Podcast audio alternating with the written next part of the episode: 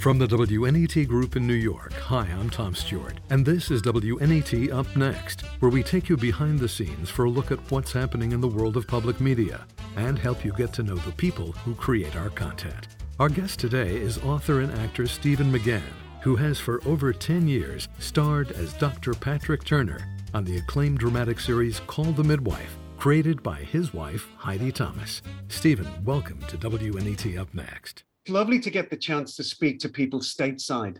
It's very rare. We're there with our noses down making a British show, which goes all over the world. And it's nice to have a more direct contact with people. Well, we're thrilled to have you with us. Now, here in the States, coming up on March 20th, will be the premiere of the 11th season of Call the Midwife. And things began with the memoirs of a British midwife called Jennifer Worth. There was a really tender story, actually. It was Jennifer Worth. The basic story of Call the Midwife is um, there's a fantastic midwife called Terri Coates who went and did a master's degree in midwifery, and her dissertation was on basically why were midwives written out of literature through history through television and films through history? Why was birth such a rapid thing? When i would say sort of somebody in full makeup a lady panting for a few minutes in full makeup and then a baby magically appears who looks mm-hmm. maybe three months old. And this enraged terri and she wrote a dissertation and then wrote in the midwifery magazine in Britain, why don't we make the change? All midwives are sick of seeing their profession, their lives not represented, the birth room. So why don't we do something about it? Send me your ideas, your script. She sent out a clarion call. And a woman wrote back to her called Jennifer Worth and said, mm-hmm. actually, I'm going to accept your challenge. I'm going to write about my experiences of 1950s East End London, where I worked as a midwife. And it was Terri and Jennifer who then put into work the original books, which then became the absolute smash international bestseller, Call the Midwife. How our series came around is, as people out there might or might not know, I'm married to the woman who creates the show. And when that is a whole story. But there she is. She gets lots of scripts and she gets a book to read, and it's this mm-hmm. book. And We'd never worked together for 25 years since the very first time we met. And I do my thing and she does hers, and we read in bed like lots of married couples, you know? And she's reading this book. And I'm looking at her thinking, you really like this one. You didn't think you would. And she she's looking and she look, she gasping every now and again.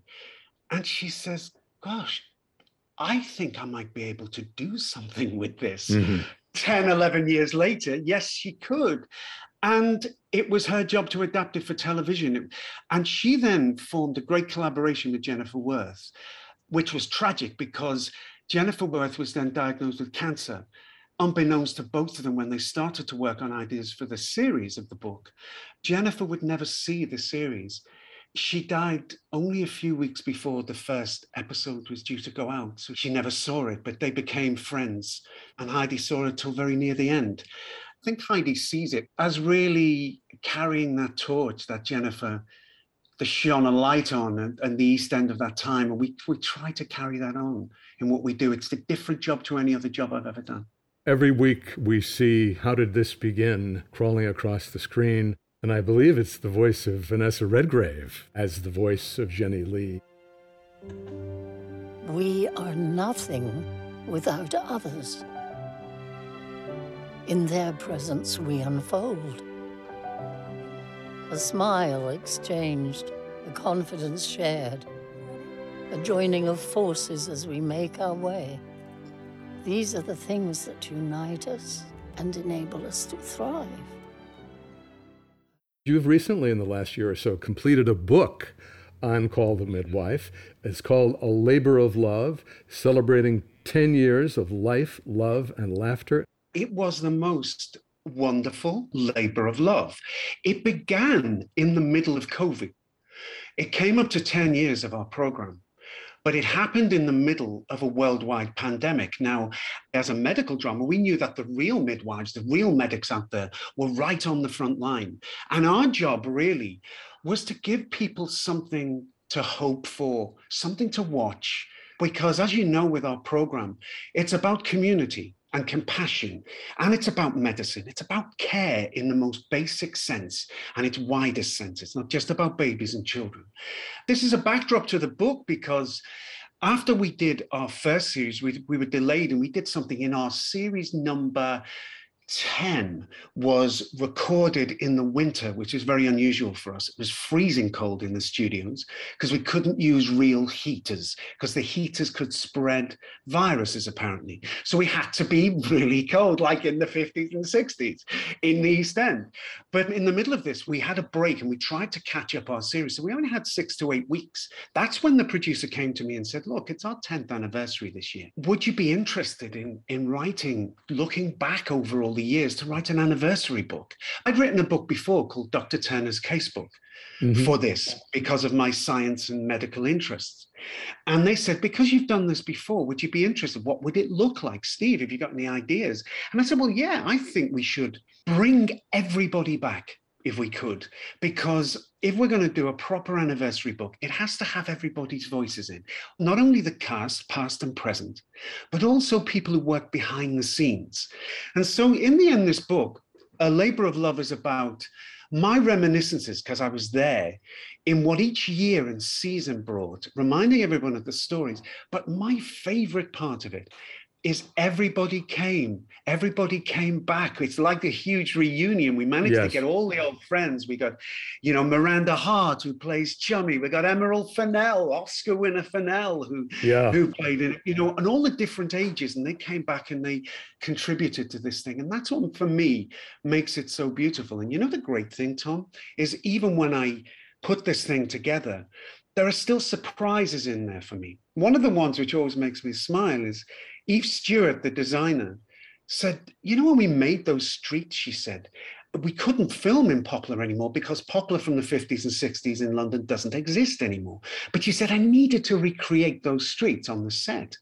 So she said, I actually went to a house in the East End of London and said, Can I make a mold of your house? They said, What? He said, I'd like to do a mold of all of the bricks and transform that mold into real East End streets. So the false streets that you see are actually, if you like, molded from the original bricks of the East End.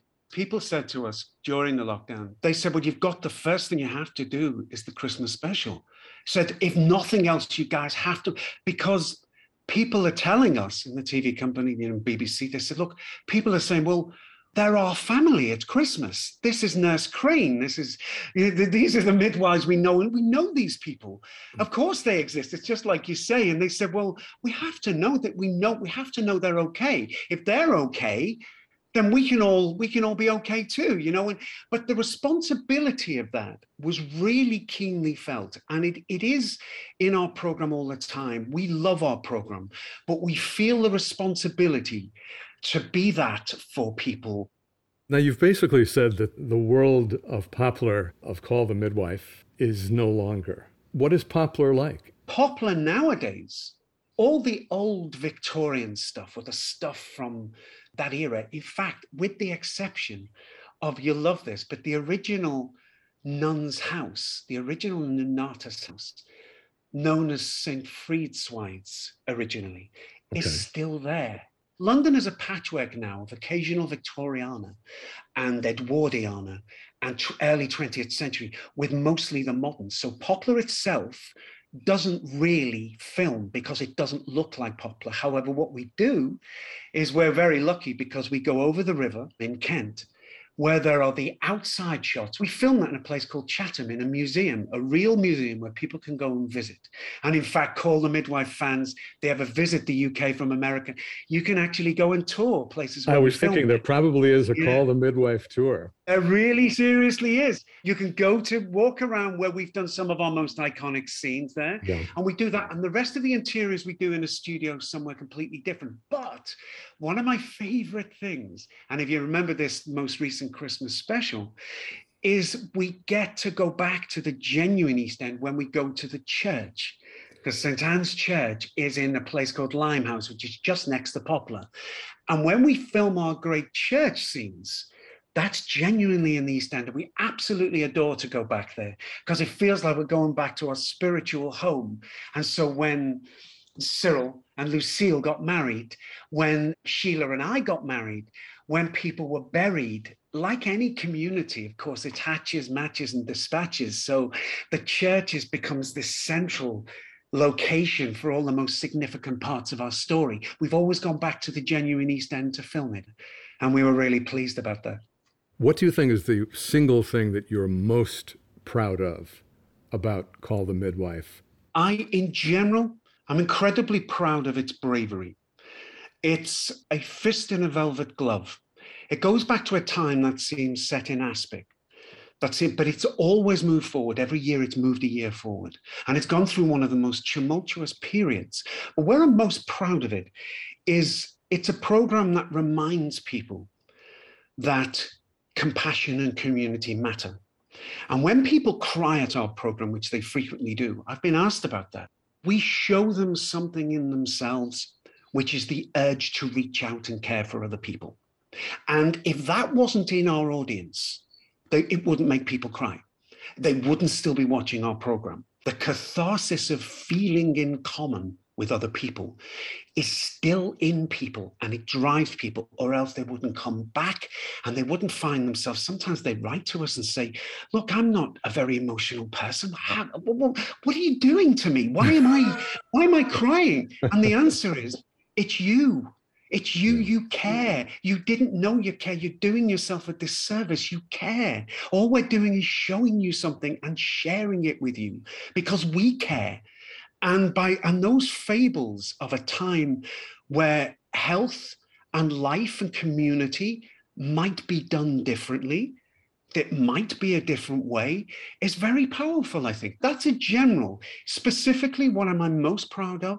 It has to be the, the series, personally, where we covered the thalidomide scandal, because mm. it took energy and expertise, technical expertise, emotional expertise, and dramatic skill on so many different levels. And it took courage and the involvement of the real thalidomide injured in Great Britain, working in collaboration with us to tell a story that had already begun to be forgotten in the world, but 100s mm-hmm. of people still live with its effects.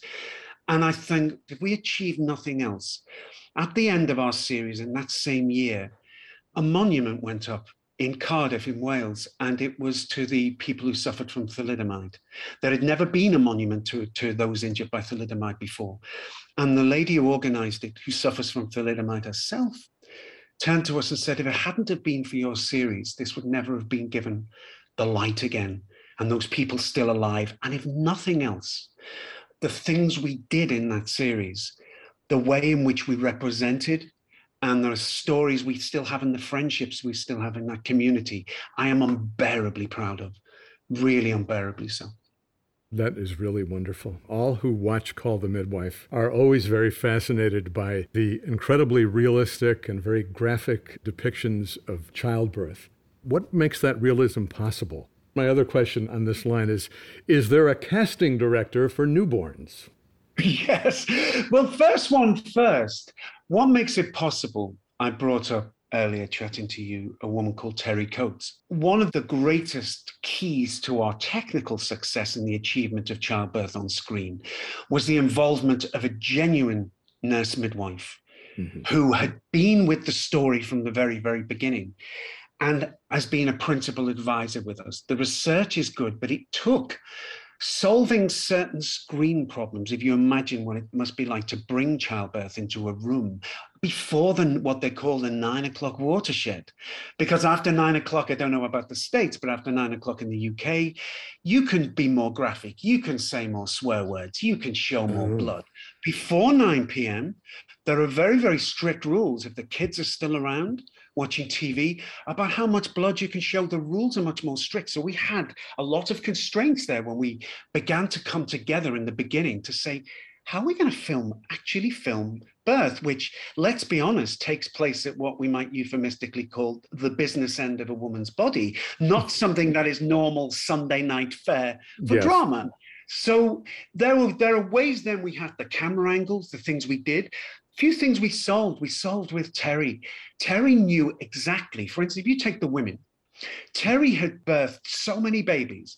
When we first started to rehearse in the first series, and it's all in my book, she said to the to the first actresses, demographically, people used to give birth much, much younger in Great Britain, probably in the States too. A lot of women who are young actresses of 22 and 3 have never known childbirth now. We're back in my mum's day, a woman might have three or four children by the time she's 24 or 25. Mm. Things have changed from that time. And so a lot of these young women coming to us had never experienced childbirth. And when Terri made them make some of these real noises, which you don't normally hear in movies, these noises were guttural, they were animal like. And I remember being in rehearsals in those first days and the, the wide eyed actresses looking at Terri, stricken to think, I don't really make that noise, do I? She said, I'm sorry, my dear, but you do. And so these very deep grunting noises. And she would rehearse these things with them. Then the babies. Babies are too often found how do you find them? There is an agency for babies. In the very, very beginning, really? we we um here's the secret to how we do it. The babies look so young because some of these babies are only 10 days old. But getting a 10-day-old baby is a tricky thing to do. You have to be organized about that and you have to plan. And in our first series, we put out a, a, call. I think we put up notices in hospitals that said, look, if you were interested, you know. And we got a few people. We managed to get our babies for the first series. When the mums saw the first series, let's just say we've had no trouble since in finding babies and the willing mums. But what we do is we we we get pregnant women early in stage in pregnancy interested in coming on so we can plan and we have, shall we say, right babies ready at the right size and age for when we need to use them later on. And it's all about timing. And also, we have different conditions that we need to show. But the best thing, one of the great secrets is there are very, very strict rules about how you use babies. So, quite rightly, a baby on set, everything stops for a baby on set. If it's too cold, the baby isn't there. If it's too hot, the baby isn't there. The baby gets the baby is the only star on set. Gets the newborn gets everything they need, and the mum is close by. But to get those babies that young, to get them in, you need the mothers there. You need them already, but you can only use them for 20 minutes. Now, if you know anything about screen, using a baby for 20 minutes, that screen time is no time at all. And so what we usually do is have identical twins. So if you get oh. identical twins, they look the same and you can get 40 minutes essential screen work. What happens is if baby comes on for a minute, then they have to go and have a big rest, a big break. So what we tend to do, we use prosthetic models for the distance shots. Mm-hmm. We use real babies for, and some of the Excellent. tricks are marvelous. Well, I think this gives a new meaning to the expression stage mothers. and this, they love it. The mums love it. You know, they're all there on set. They have a great day out. They're all these. If the baby's had too much, it doesn't want it. The mums are always there. Well, the babies and also the young children in many scenes. We all fall in love with these beautiful children. Tom, my particular joy is I'm a dad of one, and he's 25 now. He's left the nest, you know. And the joy of spending 10 years on a program watching a fake family, we call them. I call them, I am fake dad to these kids. But Laura, who plays my wife, and I just adore these children. We adore them. We love them. We've watched them grow. You take little Alice, who plays Angela. She was a babe in arms in series four. When you see the tiny baby, that's Alice. And Alice has really grown up on screen. And little Max began as a Boy Scout. He's just left university, Max. He's now in this series in 11, which you guys are going to get soon. He's um he's a fully grown adult now. He's at medical school. But I cannot tell you the joy. It's like a parental joy in watching them each year. The children who play these characters growing up with us and coming back each year. You can develop relationships dramatically as man and wife and with the kids. And of course, Sheila left the sisterhood to marry you. I was on the right road. Yes. I know you so little, but I couldn't be more certain. I am completely certain. I don't even know your name. Sheila.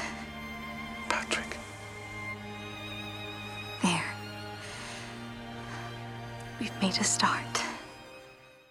We all want to be like Patrick and Sheila. I love that character. And no single character in Call the Midwife has ever made such a radical journey and has become a mum. So she's both, she's given birth, she's been in the convent side, and she's been in the nursing side. She's the only one. And it's a fantastic journey for her. But the lovely thing about playing out that relationship is it feels real. I always say about those two is look, with drama, um, a lot of drama is about, and everyone, it's a truism to say drama is about conflict. And they have things which conflict them, and they are flawed in the sense, say, for instance, with Patrick.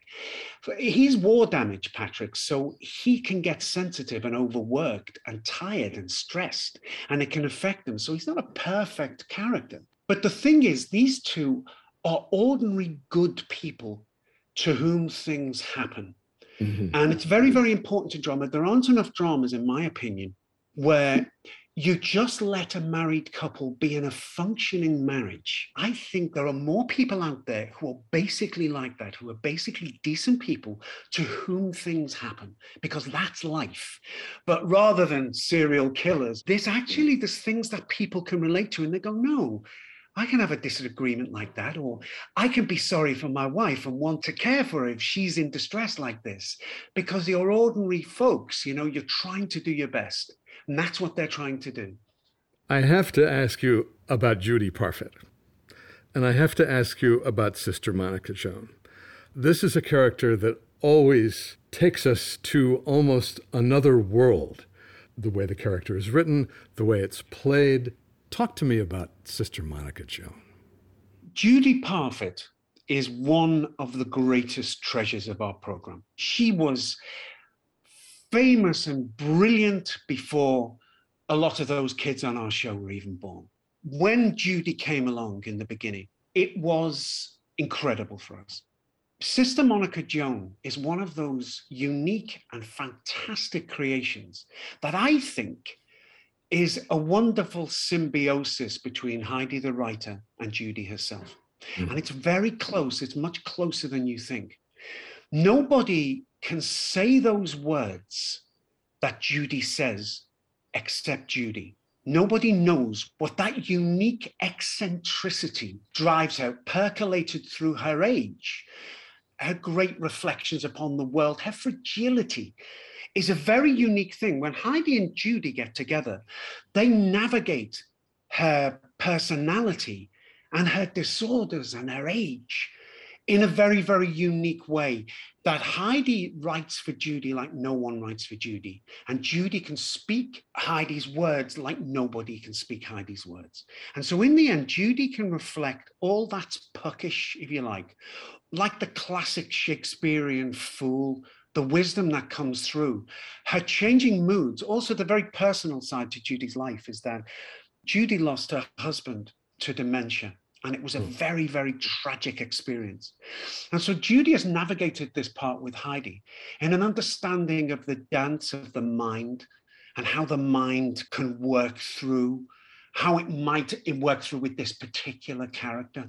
And it's true to Judy's genius that she's managed to speak for all of us. And when Sister Monica Joan closes in and becomes quiet and silent, which right to this series that she does, when she focuses on something, when she does speak, she speaks for everyone. And then when she's puckish, and she goes, nobody can go there like Judy can go there. And Judy is one of the most funny and hilarious and sharp people. And one more thing to say about Judy is that this is an 86 year old, I think. Mm. This is a woman immensely sharp, of, of fine standing.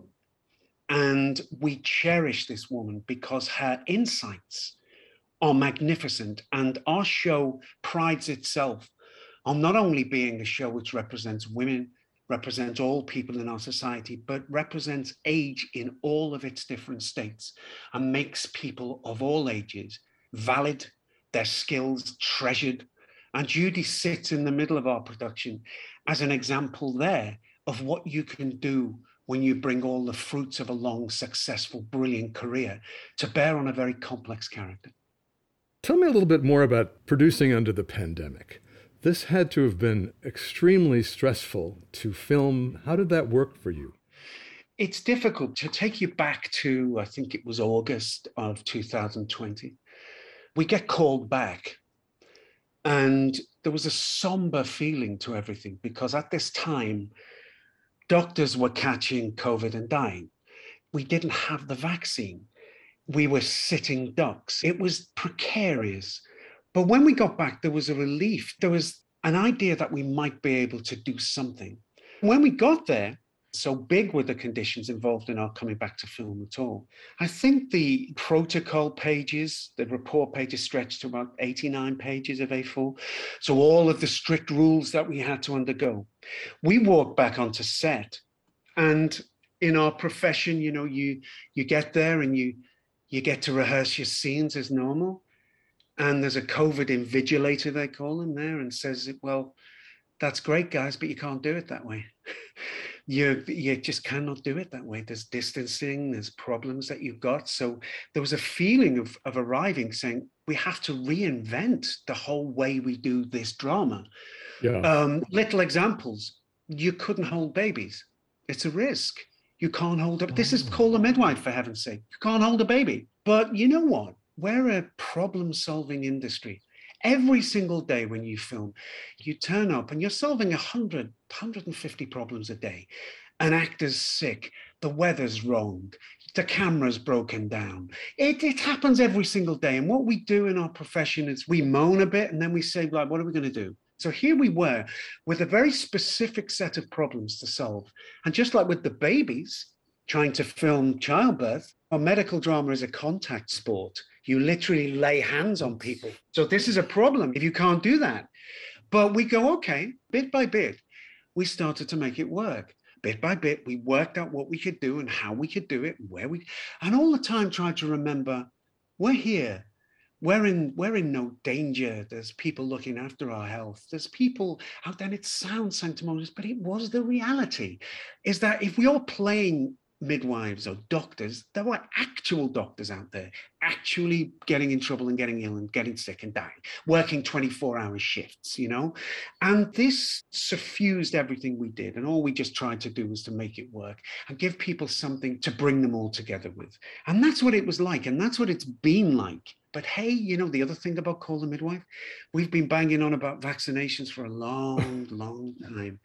And one of the interesting things about the 60s, 50s drama one of the most important things was we work in an interesting way. We're not Downton in the sense that's a 20s drama. We're not a Victorian historical drama. We're a specifically very modern kind of historical drama where it's living memory for everyone. It's even living memory for me. But what was important about the 50s and 60s and the post-war era, we had a solid memory of the evils of disease. We could see it every day. My mum and dad could see these things. Measles was reality to my mum. She saw that it, it infected some kids. It gave one in 500 kids could get brain damage. One in a thousand kids will die die dead. So measles was a real thing back then. And so it was much easier to get people to understand the benefits of vaccination, to have mass vaccination programs. They had antibiotics for the first time, and they had vaccinations for the first time. They had the wonder of the polio vaccination. They had the fantastic story of, of, of eradicating smallpox, that American miracle. For the first time in human history in that time, eradicated the disease from the face of the planet. And so, in that backdrop, we come to be doing this series under COVID, which was a very strange time because you're watching unfold a pandemic we haven't really experienced in the world since the Great Flu after the First World War. You're watching a very different society going through different reactions. But we knew what history had taught us, and we knew how vaccines can work, how vaccines work really by everybody being cooperative. It's not just a medical fix. People have to cooperate with each other to protect those people who can't be vaccinated. It's just the way it works. Now, back in the 60s and the 50s, this is our dramatic stamping ground and Call the Midwife. So the messages we give from that time are a lesson from history to held up to people to say, we got to today for a reason. You got to the CDC for a reason we got there because we had to learn those lessons upon the bodies of people who died for centuries. We learned these lessons the hard way. And you can have whatever attitude you want towards these lessons, that you know now if you we live in an age of choice well that's that's kind of nice that's a nice thing but those people back then those choices were a bit clearer to them because well my father and the people who died around him and my mother and the, the people who died around her for those people who got sick with whooping cough or with diphtheria that was a nasty business and because they could see it people, folks like us we haven't seen that stuff for so many years it seems like a distant dream and it's a program like ours that can say to people, this is not so far ago, but this is what they were doing. And this is why they started doing this. This is why they did it. Season 11 is coming here very shortly. I believe it's going to be 1967. What can we be on the lookout for? It's the summer of love. You will see multicolored clothing. At one point, you see people dropping out. Not our central characters, I might add, but you see that. I don't think that's giving much away. You see a very moving blast from the past in the East End relating to war experiences of those people who fled the Nazi scourges in the 40s, yes, yes. because the East End became a melting pot for lots of different kinds of refugee. There was a wonderful, thriving Jewish community at that time, which is sort of uh, it's separated and moved to different parts of London now. That was a very vibrant centre of the Jewish community, and indeed many other communities, because what's happening in Britain is you're seeing those social changes and, and, immigration as a force is continuing. And the East End has always been this drop off zone, if you like, melting this melting pot, pot as indeed New yeah. York is yeah. for, for all of these people. And so the East End itself is, is gradually changing. As the series progresses, there will be surprising twists and turns, okay. which will keep people on the edge of their seat. And I can say no more. Okay. I'm getting excited. I'm looking forward to it. It's going to be great. Changes will go right to the heart of Nonnatus House, shall we say, oh. and they will infect all of its characters. Already, I'm getting a little nervous just hearing about that. You've been signed up to do several more seasons, but you don't know where your character is going, and only Heidi really knows. Do you think that she's created it already in her mind? That's a great question, Tom whether she's created something in her mind already. She doesn't work that way. And what's very interesting is things come into focus. What you're going to see shortly is 1967. And as she started work now, as we speak today, Heidi is currently putting together the framework for 68. Yeah. And so she will look at medical events, laws being passed in the country, social changes happening. She'll look at big ticket items. But she'll also go through the medical officers' reports for that area of London. And what's fascinating about the British records on these things is there are all these wonderful statistics that were done every year, medical statistics for each borough of the city of London, including Poplar. And so you would have these medical reports that sometimes they would just look like very dry sheets of statistics about, say, outbreaks of measles, or, but they'd also cover housing and social issues. There might be outbreaks of vermin and things. And in all of those dry statistics, stories are lurking. And around these reports, a wonderful multi page report would be made narratively by the Officer for Health. And in those things, Heidi usually finds and picks out she goes, Oh, it might be just one line from this report. And she goes, Oh, there was an outbreak of, or a suspected outbreak of smallpox. That's interesting. Let's uncover what this was about.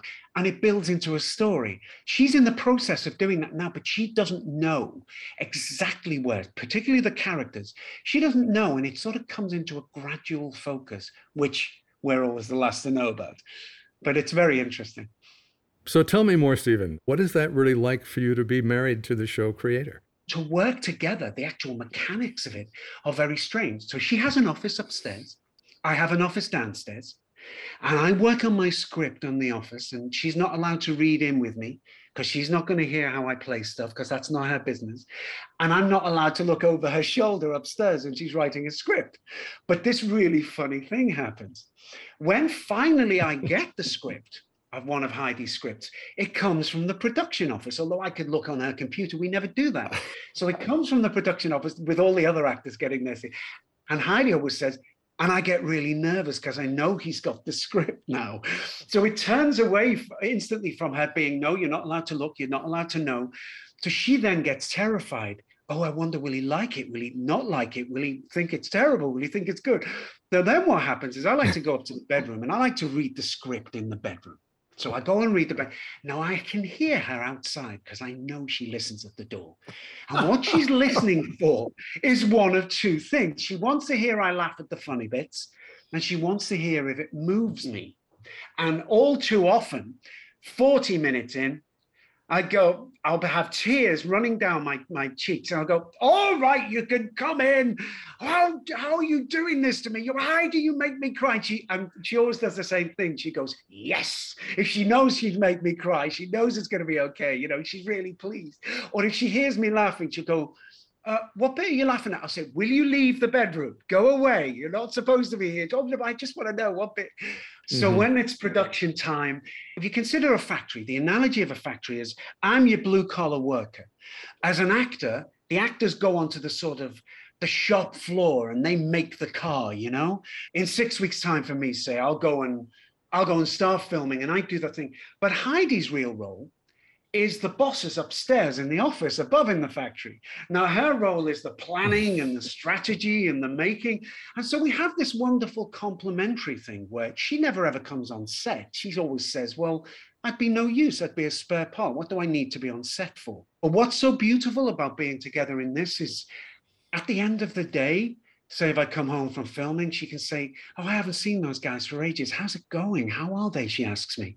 Because that visceral part of actually making it, she's not part of. But the other part, I in return, I say, have you managed to solve that problem with that script? Are you going to be okay? Or or you haven't managed to get a location that you wanted? Are you going to be all right with that? At the end of the day, we've got this family business.